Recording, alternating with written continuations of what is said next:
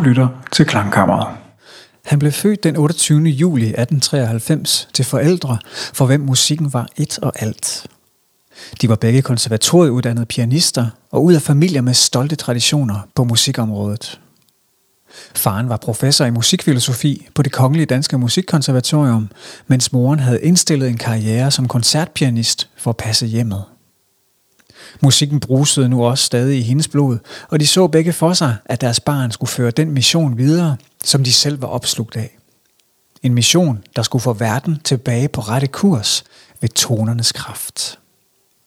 Men kan man virkelig redde verden med musik? Hvordan kan man føle sig forfulgt af en kirkedør? Og hvad er ligheden mellem at komponere og at lande en rumsonde på Mars? Find ud af det i denne 9. episode af Klangkammeret, Randers Biblioteks podcast med et afslappet og nysgerrigt forhold til klassisk musik. Ved mikrofonen sidder jeg, Mik Stegger, og jeg skal til at have spundet en afsluttende ende over temaet omkring, hvordan isolation har spillet ind i musikhistorien gennem tiden. Jeg synes faktisk, at fortællingen om dagens hovedperson passer rigtig fint ind i den sammenhæng.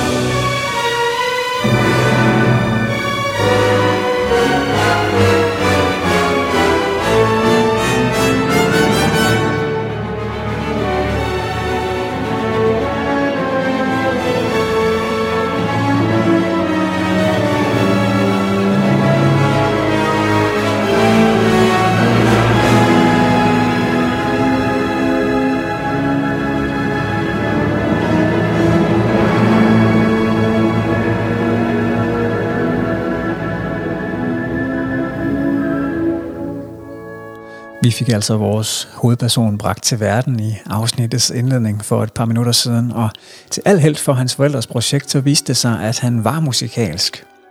Faktisk var han en så til overflod kreativ begævelse, at det kan være svært at forstå. Allerede som helt lille var han meget opslugt af den musik, forældrene spillede for ham. Han reagerede simpelthen meget intenst på den. Og da han selv gik i gang med at udfolde sig, så var det med et forbløffende greb om tingene.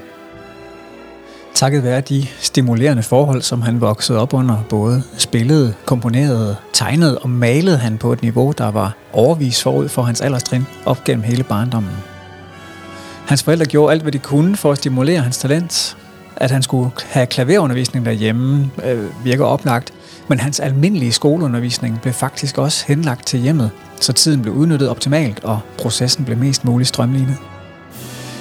Indsatsen var frugt, Vores hovedperson udviste forbløffende evner ved tangenterne, og som kun 11-årig debuterede han offentligt som improvisator ved Marmorkirkens Orgel.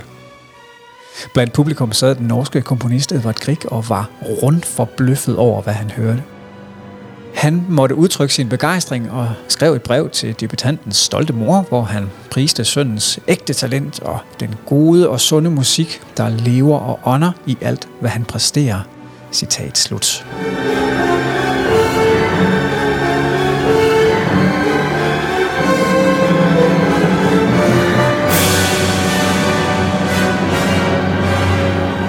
Herfra gik det slag i slag, og som 17-årig fik han sin første symfoni opført. Et romantisk widescreen gigantværk inspireret af naturoplevelser ved havet. Det er simpelthen den musik, vi hører her i baggrunden, og Nå ja, det var da som en ingen ringere end Berliner Philharmonikerne, der stod for den her første opførelse. For lige at sætte en ekstra streg under, hvilket forrygende eventyr, der var under opsejling for den unge Rud Immanuel Langgaard, takket være en stimulerende opvækst i musikkens navn. Problemet er så, at hvis man forstår et eventyr som en lykkelig størrelse, så ender det her. Faktisk var det begyndt at visne og blegne allerede i tiden op til hans debut som symfoniker. Herfra gik det kun og med stigende acceleration ned ad bakke for manden, der var udset til at skulle redde verden med sin musik. Som vi skal se, så var der næsten altid et men involveret, når det gik godt for Langgaard. Noget malurt i bæret. Og efterhånden som tiden gik, så tog smagen af malurt godt og grundigt over.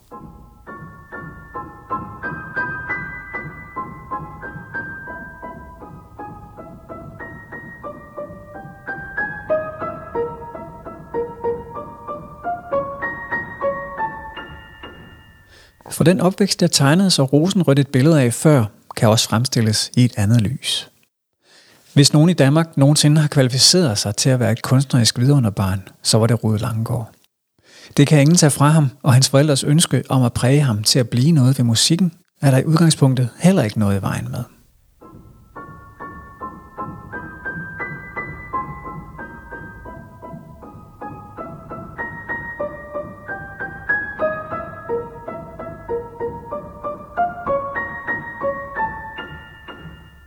Hvis nogen nogensinde er kommet fra et hjem med klaver i Danmark, så var det Rud Langgaard. Musikken kom ind med modermælken og med målrettede forældrefingre på klavertangenter.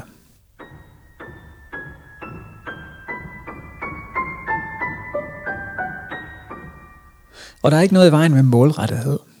Den er nødvendig, hvis man vil begå sig inden for en verden, hvor kampen er knivskarp om få pladser for komponister og musikere. Området for eliteudøvelse af klassisk musik er aldrig blevet rundkredspædagogikkens domæne.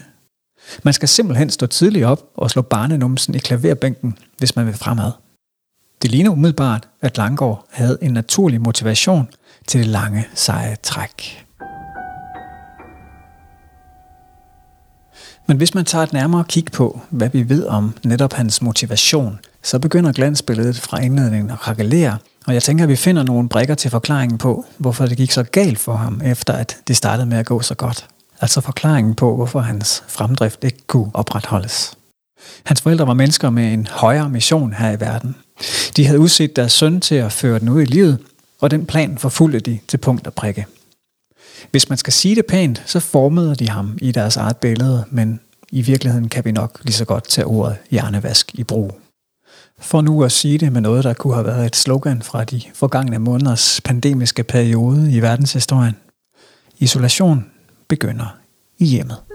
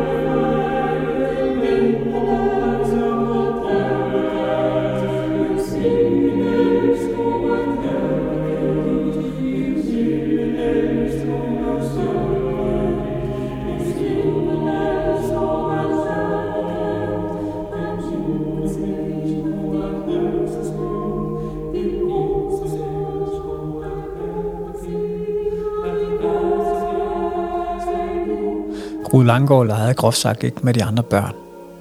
Hans berøringsflade var forældrene, deres omgangskreds samt diverse guvernanter, der kom i hjemmet på Østerbro og stod for hans almene boglige dannelse. Kun når familien henlagde deres ferie til Kulden eller andre svenske lokationer, mødte han jævnaldrende, men man skal dog ikke forestille sig lange, varme sommerdage med lystig leg i skov og skærgård sammen med kammeraterne, for det var aldrig let for ham med det sociale. Han var pinagtigt sky hele livet igennem.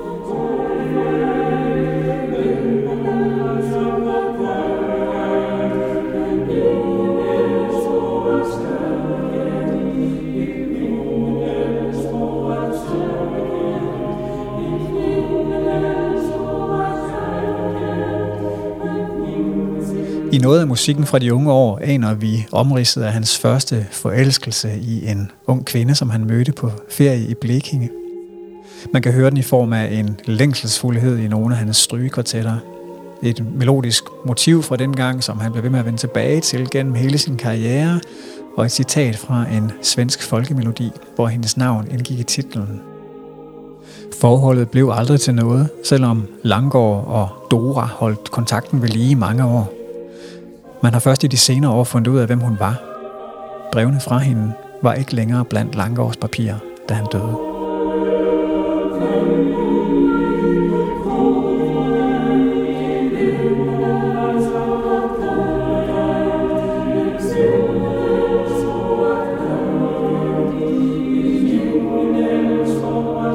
Når den unge rod blev formet så grundigt inden for hjemmets fire vægge, så handlede det om flere ting. Han skulle ved forældrenes hjælp dygtiggøre sig og udvikle det her talent, som han var så indlysende begavet med, for alt hvad det var værd. Men takket være den her meget begrænsede og meget voksne omgangskreds, han indgik i, så blev det et ret nøje styret billede af verden, der formede sig i hans hoved, efterhånden som han voksede op. Især hans far, Sifred Langgaard, levede efter sådan et teosofisk religiøst livssyn, hvor spiritualitet og mysticisme var platforme, hvorfra man kunne forbinde sig med noget højere. Og det du så allerbedst gøre via kunst i almindelighed og musikken i særdeleshed. I Sifred Langgaards optik, så var det gennem tonerne, at man kunne opnå den mest sande kontakt med Gud, og med den rette musikalske praksis kunne man ikke bare leve det rette liv, men også vise vejen for andre. Det var der så også god brug for, for magen til gudløs periode i verdenshistorien skulle man da også lede længe efter, kunne Sifred Langgaard konstatere.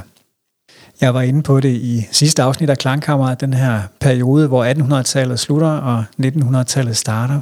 Hvor vild den var, og hvilke konsekvenser det fik for den vestlige verdens indbyggere, at det blev moderne tider. Som nævnt i den forbindelse, så var det en nærmest ufattelig teknologisk udvikling, som man var vidne til i de her år, og hos rigtig mange mennesker, der skabte det begejstring og fremtidstro. Nu vil vores eksistentielle problemer blive løst, takket være dygtige videnskabsmænd, ingeniører og andre opfindsomme typer. Men der var i den grad også skeptiske røster repræsenteret. Det er nemt at glemme, hvilket paradigmeskift verden var udsat for i de her årtier, fordi vi har vendt os til alt det, der skete dengang. Men omvendt, hvis vi som mennesker i det 21. århundrede, og her tænker jeg nok især på os, der har oplevet en verden uden internet, godt kan blive lidt ramt af, at det hele går lidt hurtigt omkring ørerne på os, så har vi præcis fat i, og men kun sådan en fli af, den følelse, som de knap så begejstrede tilskuere til forrige århundredeskifte, de tumlede med. Sifred Langgaard, han var en del af den her flok, og han var ikke i tvivl om, at verden styrede lige lugt mod afgrunden med al dens nymodens massekommunikation, materialisme og anden fandango. Far Sifred var dybt, dybt forankret i det her romantiske verdensbillede, hvor kunstneren havde en guddommelig opgave, og her var alt mulig modernitet ren og skær støj på linjen til de højere magter. Det var simpelthen med at få folk til at vågne op og forstå egen vilfarelse, men heldigvis havde han inden for egne rækker den perfekte budbringer, der kunne få det 20. århundrede tilbage på sporet. Hans søn udviste ikke bare alle de kvaliteter, der skulle til for at redde verden, han tog også opgaven på sig med stor ilo.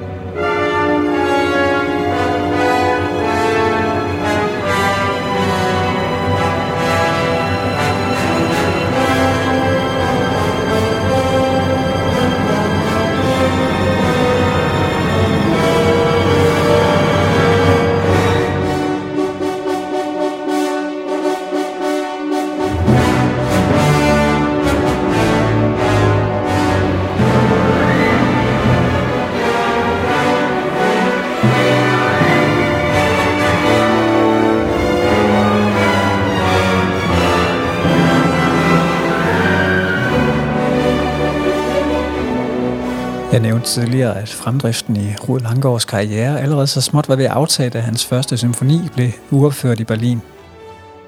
Selvom der er meget prestige i den begivenhed, så kom den for det første i stand, fordi ingen danske orkestre ville røre ved værket. Det er første eksempel på, kan man sige, en manglende kompatibilitet mellem Langgaards kunstneriske visioner og så feltet for klassisk musik herhjemme på den her tid. Symfonien er en højt svungen sag med al den voldsomhed og dynamik, som mellem-europæiske komponister fra den romantiske ære yndede at bruge. Den er skrevet for et usædvanligt stort symfoniorkester, hvor især mængden af messingblæsere var meget voldsom i forhold til, hvad man plejede herhjemme. Men så var det jo godt, at Berliner Philharmonikerne stod klar til at gå i kamp for en guddommelig sag, hvis det altså var sådan, det havde været. Sagen var, at de blandt andet opførte værket takket være en betydelig mængde penge, som Sigfrid Langgaard havde samlet ind i omgangskredsen. Man skal ikke forestille sig, at det her orkester bare var hyret ind som sådan et slags luksus lejlighedsorkester, fordi sådan fungerer tingene ikke hos Berlins stolte flagskib. De stiller simpelthen ikke op til hvad som helst for penge, men urpremieren i den tyske hovedstad, den var altså ikke den der rene triumf for familien Langgaard, som det godt kunne ligne på overfladen. Første symfoni gav et forvarsel om, hvordan vores hovedperson løbende ville støde mod muren med sin musik i Danmark. Efterhånden som hans karriere skred fremad, kom han igen og igen ud for, at statsradiofonien og de betydningsfulde orkestre herhjemme afviste de partiturer, som han sendte ind. Alt i alt var det kun halvdelen af de 400 værker, han skrev, der blev programsat i hans egen levetid. Som regel kun én gang, og med ham selv enten som dirigent eller som musiker.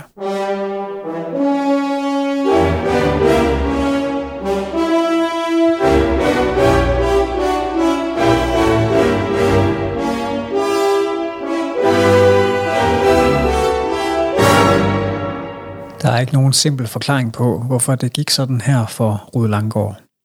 De farverige anekdoter om ham er mange, og i et eller andet omfang hænger der en forståelse ved af hans musik som mærkelig og uforståelig. Det var ganske rigtigt en af måderne, den blev beskrevet på i samtiden, men som vi skal se, så stak hans kompositioner i mange forskellige retninger, og måske er det i virkeligheden den sammensathed og forvirringen over, hvordan man skal forstå og kategorisere ham, der gennem tiden har lavet rod i systemerne hos hans potentielle publikum.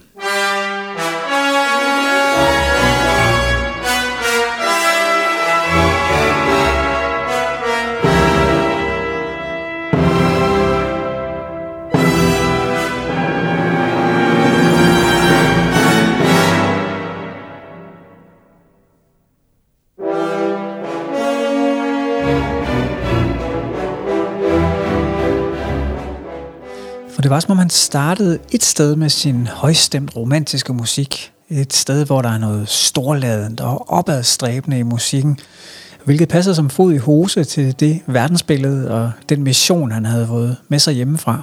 Og den tangent fortsatte han ud af indtil starten på Første Verdenskrig.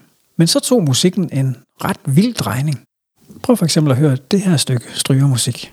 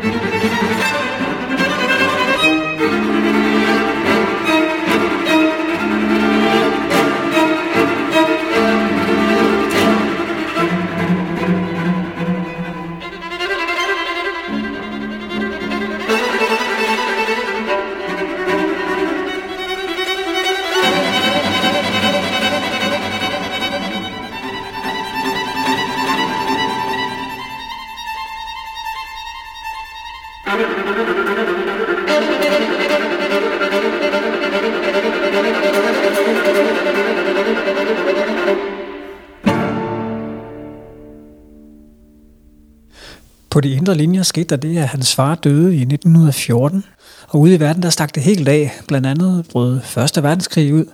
Det er en nærliggende tanke, at det greb, der havde været om ham fra især farens side, den meget snævre forståelse af, hvad der var rigtig kunst og rigtig verdensopfattelse, faktisk gradvist blev løsnet lidt, samtidig med, at det takket være slagmarkernes industrielle menneskeslagteri, ikke længere var muligt at vende den der modernitet ryggen, som han var opdraget til at være super skeptisk overfor. Skepsisen lagde han ikke fra sig, men den ungdommelige naivitet fra den første periode forsvandt ud af musikken, og der kom flere og flere virkemidler ind i hans musik, som slet ikke havde været på hans kreative mulighedsradar tidligere. Blandt andet skrev han klavermusik, hvor pianisten skulle spille med fingrene direkte på strengene og slå på klaverlåget. Og det var der altså ikke nogen i hele verden, der havde tænkt på, at man kunne på det her tidspunkt. Han viste sig virkelig som en visionær komponist.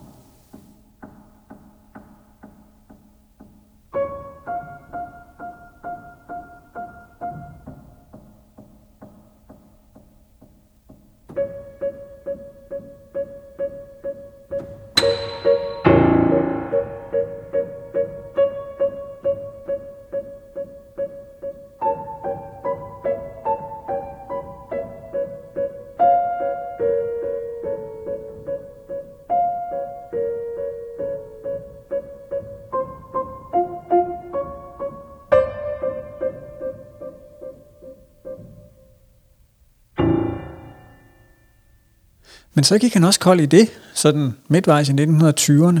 Fra at have lavet musik, der populært sagt pegede 50 år frem i tiden, så fik han pludselig en følelse af, at al den her modernitet var et vildspor. Og så fik prægningen hjemmefra faktisk overtaget igen.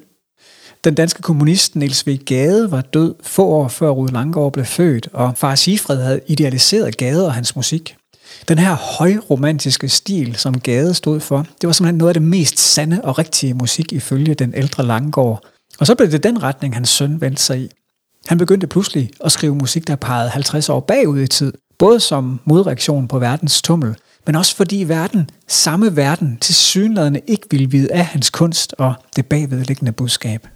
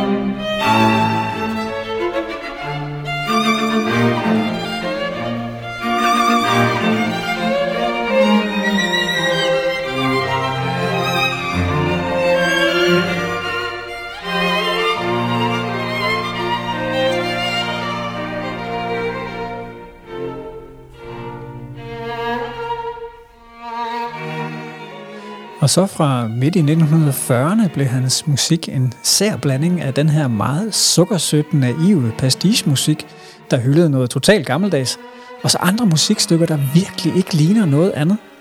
Musik, der er trodsig og konfrontatorisk, der er absurd og som bryder med alle konventioner. En symfoni på kun én sats, 6,5 minut lang, hvor hovedstemmen bæres af fire tubaer, et korværk, hvor sange og sangerne skal gentage linjen Carl Nielsen, vores store komponist, i uendelighed. Eller klavermusik, hvor pianisten instrueres i at spille klaveret sønder og sammen.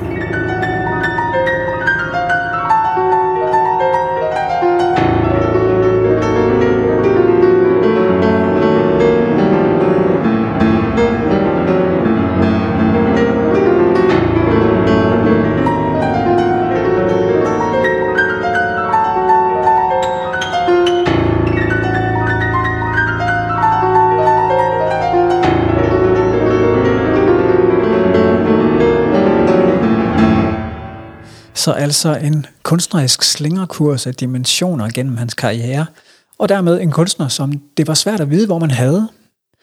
Jeg har tidligere i klangkammeret sammenhæng været inde på, hvordan komponister på linje med alle andre kunstnere fra romantikken og frem har skulle leve op til det her ideal om at skabe nyt, nye klange med nye virkemidler, for på den måde hele tiden at sprænge grænserne for, hvad musikken og de andre kunstarter kan udtrykke. Og det skal kunstarterne ikke mindst, fordi de så kan blive ved med at kunne hjælpe os til at forstå verden omkring os.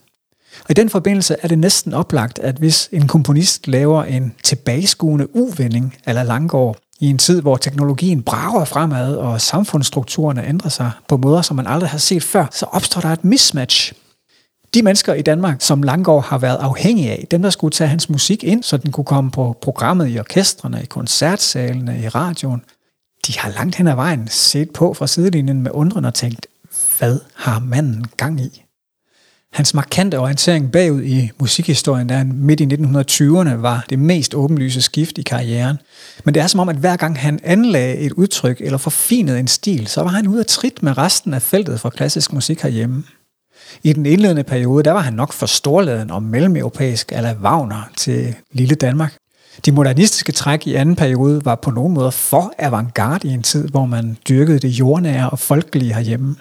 Tredje fase har jeg lige været inde på, og i hans sidste fase, fra slutningen af 2. verdenskrig og frem til hans død i 1952, der giver han bare los og laver præcis, hvad han vil, men der var slaget faktisk tabt for ham. Der skete nemlig ikke overraskende det, at han blev mere og mere bitter over den her oplevelse af, at hans hjemland ikke ville ham. Det er det, der afspejler sig i hans musikalske udladninger fra den her sidste periode. Og hans vrede blev retfærdigt eller uretfærdigt rettet mod et menneske, nemlig personen, som han namedroppede i teksten til korværket, som jeg nævnte lige før. Vores store komponist, Carl Nielsen.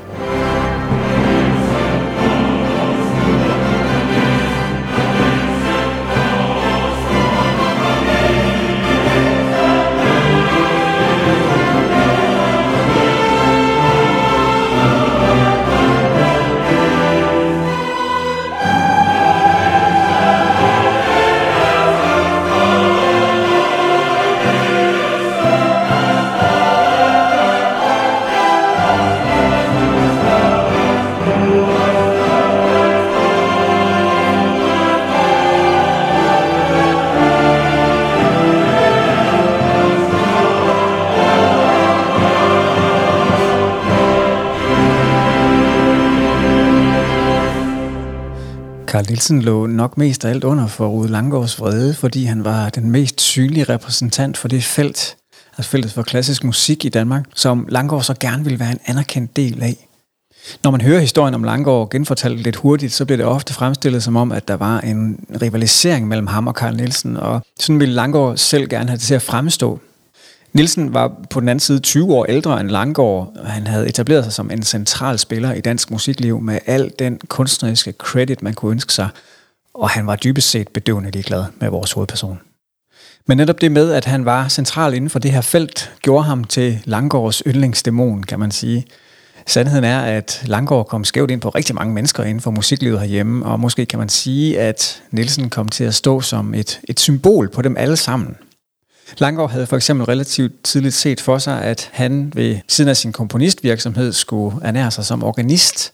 Men inden for det danske kirkemusikmiljø, der var der også gang i strømninger, der gik sådan i modsat retning af hans idealer. Med organisten og komponisten Thomas Laub i spidsen, der gik bevægelsen op igennem 1900-tallet i retning af, at de salmer, der skulle synges i de danske kirker, skulle være folkelige og jordnære i tonen. Faktisk inspireret af middelalder og simple folkevise melodier – og når man har hørt lidt til de her store, brusende, overdådige lydlandskaber, som Langgaard var eksponent for, så er det måske mindre overraskende, at han var uenig. Faktisk var han så uenig, at han offentligt omtalte de her strømninger inden for salmesang som en grå lavastrøm af landsbylærer musik. Positionerer man Simon godt i forhold til at få en fastansættelse som organist i de danske kirker, når man kommer med den slags udtalelser? Nej, ikke rigtigt. Langgaard blev valgt fra igen og igen. Han var egentlig blevet stillet en fastansættelse i udsigt som embedsorganist ved Christiansborg Slotskirke, uden at få den.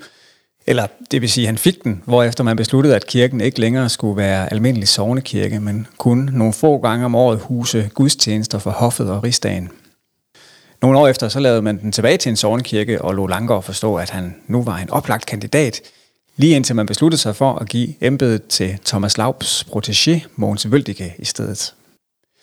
Langgaard søgte stort og småt på kirkefronten, men uanset om han søgte sådan lidt prestigefyldt i Kongens Lyngby eller ydmygt og beskedent helt over i Tisted, så ville man ikke have ham. Rygtet om hans personlighed var simpelthen løbet i forvejen.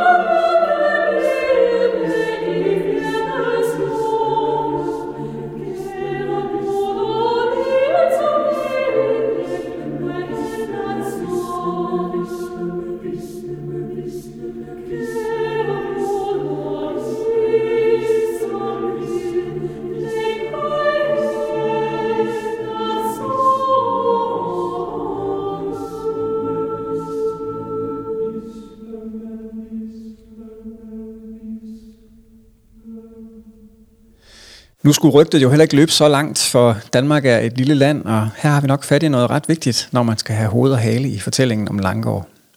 Lad os lege med tanken om, at han var blevet født i Tyskland eller Frankrig. Dels var der som nævnt ting i hans musikforståelse, som bare passede bedre ind længere sydpå i Europa. Og dels så havde han haft fordelen af at prøve at nære sig som komponist, hvor der var bedre plads til, at alle ikke var ud af samme skole, sådan musikalsk set. Når man lever af at skrive musik, så er man, uanset hvordan vi vender og drejer det, nødt til at have et publikum, som for eksempel kan købe koncertbilletter, noder, eller på anden måde sponsere en, så man kan få brød på bordet. Det er nærliggende at tænke, at Langgaard i et land med et andet miljø, med højere til loftet, havde haft bedre chancer for, om ikke andet, så få et nichepublikum, og eller vinde genklang hos de mennesker, der traf de væsentlige kunstneriske valg inden for musikkens institutioner. I Danmark opnåede han aldrig nogen af delene. Så kan man anlægge en markedsvinkel på det og sige, at mængden af mennesker med en smag, som han kunne tale til med sin musik, var for begrænset. Man kan have sig fast i det med, at feltet for at skrive og fremføre klassisk musik eh, er så lille i et lille land som Danmark, at der ikke var plads til at gøre det på andre måder, end den, som nogle få mennesker havde bestemt var den rigtige, nemlig den jordnære Carl Nielsen inspirerede. Begge dele rummer elementer af sandheden, men sagen er også den, at i det her lille felt, eh, der havde man dårlig plads til en karakter som Langgaard. I udgangspunktet skal det helst være den musikalske produktion, som afgør, om en komponist bliver til noget her i verden eller ej. Men jo mindre et antal mennesker, der sidder og træffer beslutninger, jo nemmere er det altså at komme i unåde hos dem. For nu er det jo ikke første gang i verdenshistorien, at en kunstnertype har været noget for sig. Mængden af komponister, der op igennem musikhistorien har været, skal vi sige, lidt til en side, er ganske overvældende. I kunstens navn, så kan man godt miste følingen lidt med normal takt og tone, og når bare der kommer musik, som tilpas mange bakker op om ud af de her ekscentriciteter, så har mange kulturer overlevet, at nogle af deres mest berømte eksponenter er kommet til at tage bukserne omvendt på, eller har siddet og bøvset højlydt ved middagsbordet. Det har jeg ikke hørt nogen fortælle, at Langgaard gjorde, men som nævnt betragtede hans forældre nok den her opgave med at redde verden med musik som meget vigtigere end det at lære at te sig socialt. Selvom han aldrig satte spørgsmålstegn ved de valg, hans forældre traf omkring det her, så kan vi læse, at han var slemt på den, når han måtte forlade kunstens sfære og omgås andre. I et brev til en fætter skrev han simpelthen, at han ikke evnede at komme ind i et rum og sætte sig i en stol. Læg hertil det her missionerende afsæt for at være i verden, et højt opskruet mentalt tempo i en meget, meget frit associerende hjerne, en evig jagt på anerkendelse for sin kunst, samt en sådan lidt grundsåret, grundkrænket personlighed. Og så begynder vi at nærme os omridset af en karakter, som man næppe har betragtet som et positivt problem, når han en sjældent gang imellem skulle indgå i en bordplan ved en social anledning.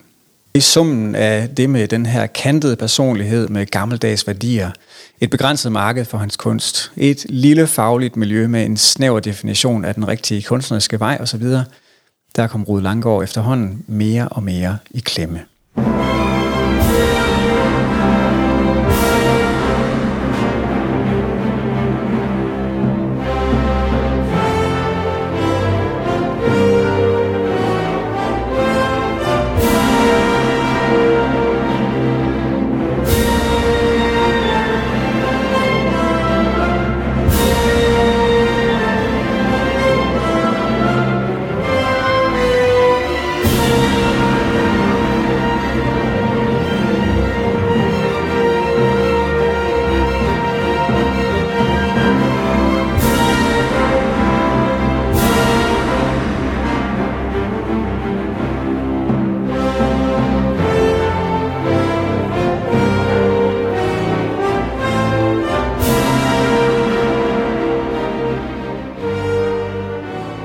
Men bedst som vores hovedperson egentlig havde opgivet håbet om nogensinde at få en fastansættelse inden for kirken, så vendte lykken til synlædende i 1940, da han endelig som 47-årig fik sig en organiststilling, og så endda som domorganist. Oh, happy day! Der var en stemmes overvægt i menighedsrådet i Ribe Domsovn for Langgårds kandidatur, og uanset hvor glædeligt det var for ham, at han om sider fik sin fastansættelse, så var den her post i en forblæst lille by ude ved vestkysten altså ikke lige frem nogen prestigestilling.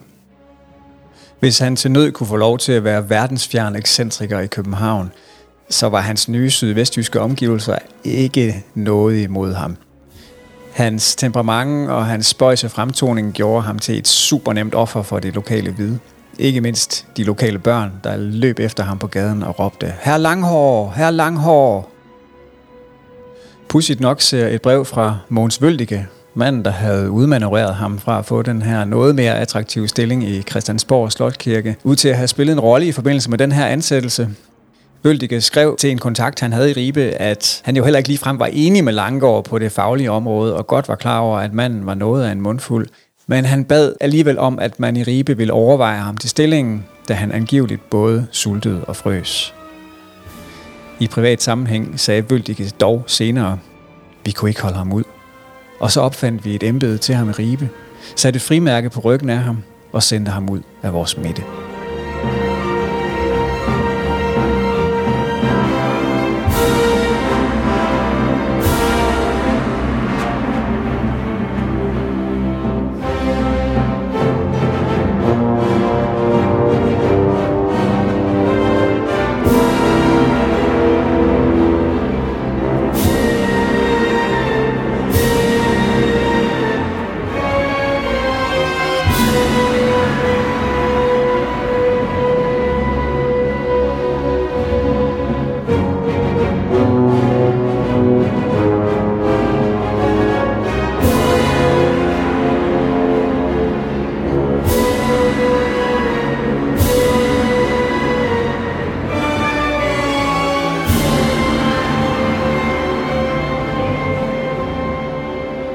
Et mere direkte eksempel på, at man sendte Langgaard i eksil, at man simpelthen isolerede ham geografisk, er faktisk svært at forestille sig.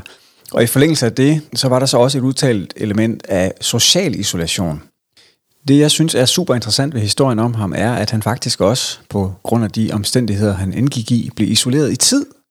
Han blev simpelthen idømt tidsstraf for det, der efter hans egen bedste overbevisning var forsøget på at føre Nobel mission ud i livet, men som i samtidens øjne antog karakter af en efterhånden ret insisterende måde at være både kunstnerisk og socialt upassende, kan man sige.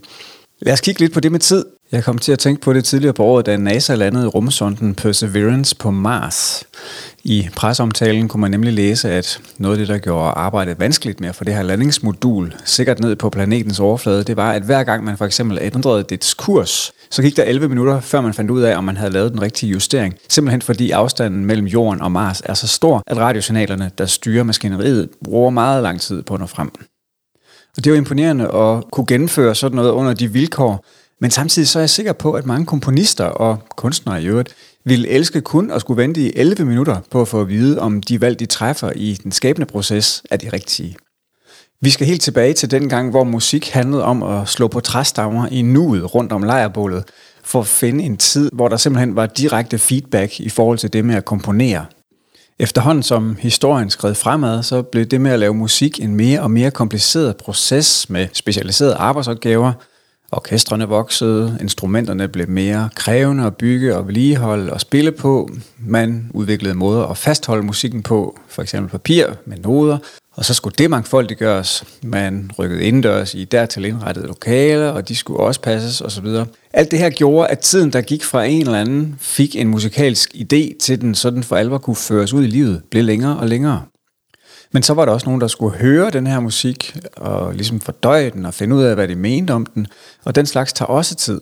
Hvis vi for eksempel er så langt fremme i musikhistorien, at der er kommet noget, der hedder anmeldere, så skulle de først skrive ned, hvad de synes, og så skulle de her ord trykkes og distribueres, så de også kunne læses af dem, der måske ikke var med til koncerten. Men længe før det, hvis man bare var almindelig publikummer, så kunne en koncertoplevelse være det, der afgjorde, om man dukkede op til en anden koncert med musik af samme komponist. Alt det her gør, at der simpelthen kan gå år fra, at en komponist skriver en node på et stykke papir, til han får feedback i det her kæmpe system på, om de valg, han traf, da han skrev den node, gav mening for andre end ham selv. Det er den amerikanske sociolog Howard S. Becker, der har formuleret mange af de her tanker, som jeg refererer til, og det er simpelthen ham, jeg parafraserer, når jeg er inde på det med, at vi er vant til at sætte komponisten rigtig meget op på en piedestal inden for verden for klassisk musik, mens han i virkeligheden ikke kom nogen som helst vegne, hvis ikke det var for et gigantisk støtteapparat. Jeg kan kun anbefale hans bog om emnet, den der hedder Art Worlds, den har efterhånden nogle år på banen, men den giver et super tankevækkende indblik i, hvor sammensat verdenerne for produktion af forskellige former for kunst er, og hvilke konsekvenser det har for for eksempel det, der virker så simpelt på os, nemlig at nogen laver musik, som andre så kan lytte til. Eller ikke lytte til, som i tilfældet med Rud Langgaard. For som Becker er inde på, så er det med at lave musik en grundlæggende kollektiv proces, hvor komponisten på nogen måde kun er et lille hjul – og samtidig så er der meget koncentrerede kræfter på spil andre steder i det her maskineri, som afgør, om komponisten i anførselstegn bliver til noget. Jeg har allerede været inde på det i forhold til Langgaard, og for at trække linjerne helt skarpt op, så blev den her i forvejen meget tidskrævende proces, som det er at lave musik og gøre den klar til offentlig fremførelse, i hans tilfælde meget ofte trukket ud i, hvad der for ham kun kunne udlægges som noget nær uendelighed. Han blev simpelthen skudt til hjørne af dem, der sad på magten.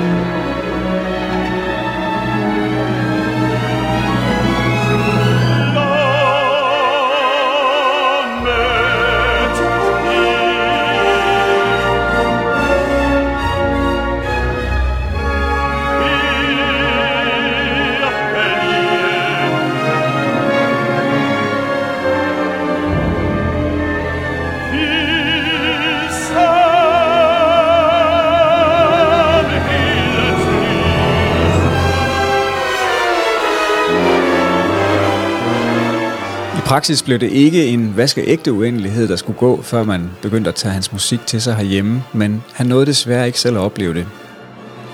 Den første tid, han var i Ribe, var faktisk præget af en opblomstring i hans produktivitet. Der har helt sikkert været en god portion positiv energi gemt i, at han om sider fik den her fastansættelse. Men efterhånden så stod det klart for ham, at anerkendelsen på de store linjer stadigvæk ikke ville komme. Han skrev masser af musik, men det var den her mere og mere enartede produktion, hvor han blæste højt og flot på konventioner og af og til også på, hvad der faktisk var praktisk gennemførligt i koncertsammenhæng.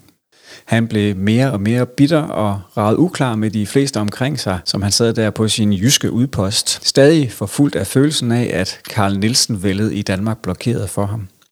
Og på sæt og vis havde han en pointe, i hvert fald så langt, at det var et lille miljø, der tegnede kulturen herhjemme.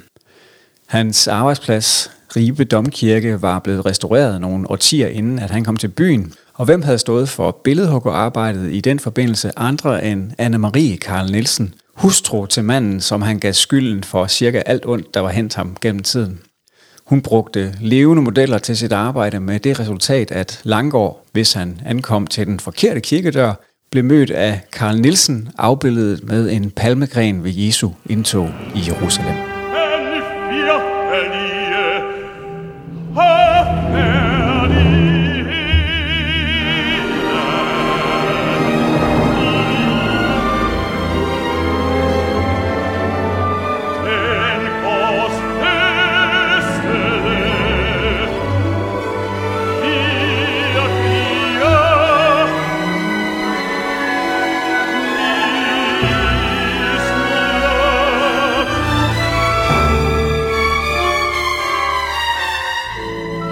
Der skulle nærmest gå to årtier efter Rud Langgaards død, før hans musik begyndte at dukke op til overfladen igen.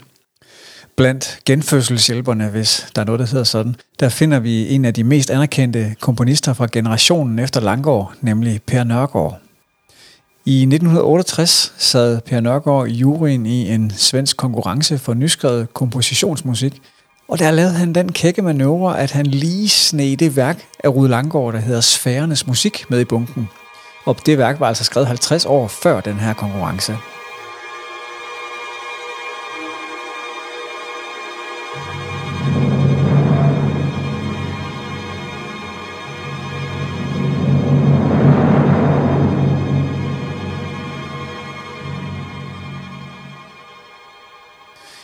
Juryen sad også den ungarske komponist Georgi Ligeti, der om nogen har været eksponent for, kan man sige, avantgarden inden for moderne musik i anden halvdel af det 20. århundrede.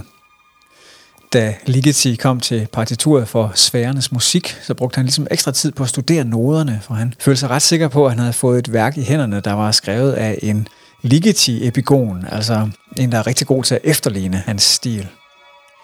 Da Per Nørgaard så forklarede ham sagens rette sammenhæng, så konstaterede han med et glimt i øjet, at det jo så åbenbart måtte være ham selv, der var Langgaard-epigon.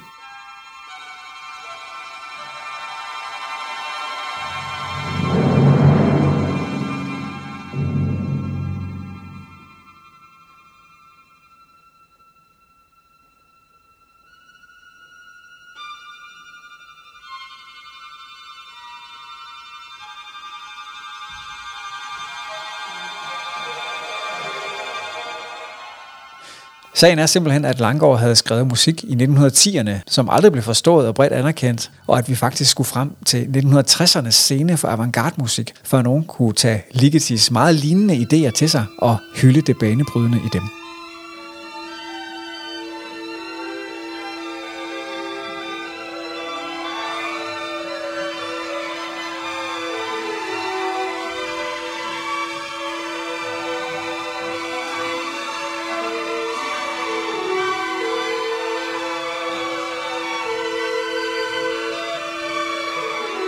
For mig at se er den historie et eksempel på, for det første, hvordan den toneangivende kreds inden for feltet for klassisk musik herhjemme simpelthen har skulle skiftes ud, og for det andet, hvordan vi måske også skulle frem i en mere moderne tid med større udveksling med verden uden for den nationale andendam, for at et andet syn på det her felts æstetik kunne få lov til at folde sig ud. På den måde er det rigtigt, at vi skulle af med måske ikke et Carl Nielsen Velle som sådan, men i hvert fald en holdning til kompositionsmusik, som byggede rigtig meget på de samme idéer som hans.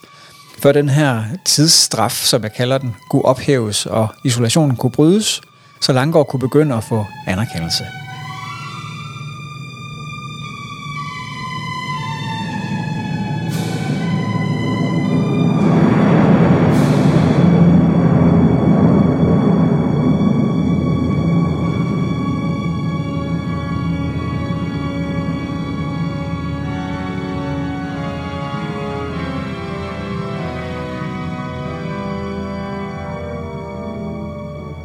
Det vil være forkert at sige, at det er gået slag i slag for opbygningen af hans eftermæle, for processen med at genopdage hans musik er langsomlig. Meget sigende så har orkestre, festivaler og koncerthuse uden for Danmark spillet en meget væsentlig rolle i arbejdet med at få hans musik tilbage på plakaten. Oven på historien med Ligeti fra før, så blev Sværnes musik nyopført i Stockholm. Hans eneste opera, den der hedder Antikrist, blev først opført i 1999 i Innsbruck i Østrig. Og en af de helt store blåstemplinger kom for en 3-4 år siden, da selveste Wiener Philharmonikerne havde to af hans symfonier på programmet.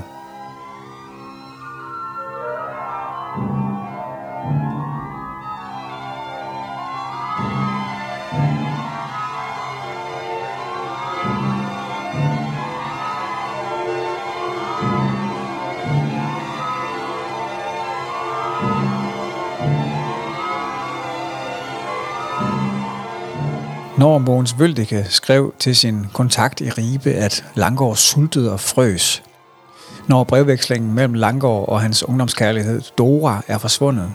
Og når Langgaard i eftertiden er blevet kaldt dansk musiks dårligste samvittighed, så hænger det i høj grad sammen med, at han selv var ret god til at pleje det her image som dansk musiks miskendte martyr. Der lå selvfølgelig en lang række nederlag for ham i, at han ikke kunne få de her fastansættelser som organist, men han led altså ikke direkte nød. Blandt andet takket være en vis økonomisk sikkerhed arvet fra tidligere generationer i familien, så kunne han leve et ret trygt liv og hellige sig sin kunst. Og derudover så var han faktisk på finansloven. Fra 29 års alderen og frem fik han, som en af meget få komponister herhjemme, simpelthen statslig kunstnerunderstøttelse, som det hed. Og det er faktisk en lidt væsentlig nuancering, vi har fat i her på falderæbet. Han var altså ret god til at fremhæve de uretfærdigheder, som han følte blev påført ham. Og takket være en målrettet indsats i egne arkiver, så sørgede han også for, at det var de dokumenter, der ligesom understøttede den her fortælling, som stod tilbage efter hans død, mens resten forsvandt. I forlængelse af det er det klart, at dokumenter, der sådan viste en statslig anerkendelse af hans talent, faktisk har passet dårligt ind i den her sammenhæng. Og fortællingen om en kærlighed, som faktisk simrede over en lang årrække og ikke var ganske ugengældt, den fandt af den ene eller den anden grund heller ikke plads i den her nøje redigerede selvfremstilling.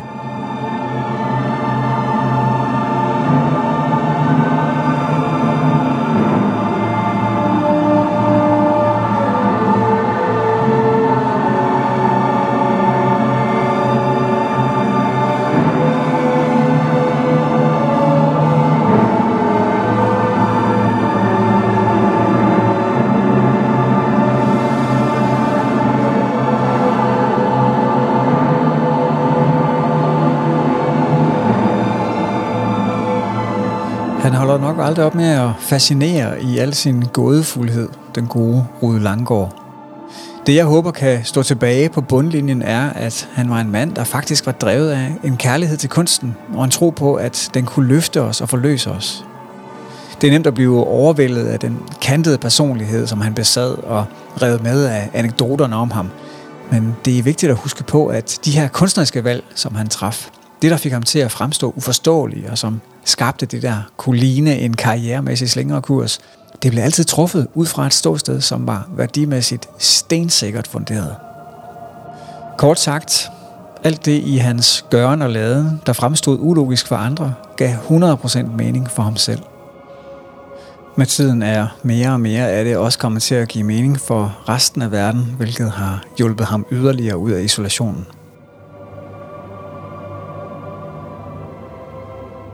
For et par timer siden fik jeg en fejsernål i skulderen for anden gang inden for få uger, og forhåbentlig kan det være en lille brik i, at vi får lagt vores tiders isolation bag os. Som jeg har givet eksempler på i de her tre afsnit, så er der kommet nogle ret vilde komponistkarriere ud af isolation gennem tiden. Men jeg synes nu personligt egentlig meget godt om at være i mere fri udveksling med mine omgivelser.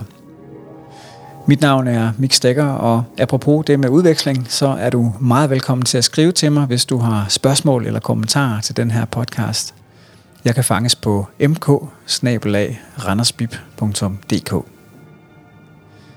Tak fordi du ville med på strejftog i isolationens musikhistorie. Vi høres ved i næste episode af Klangkammeret.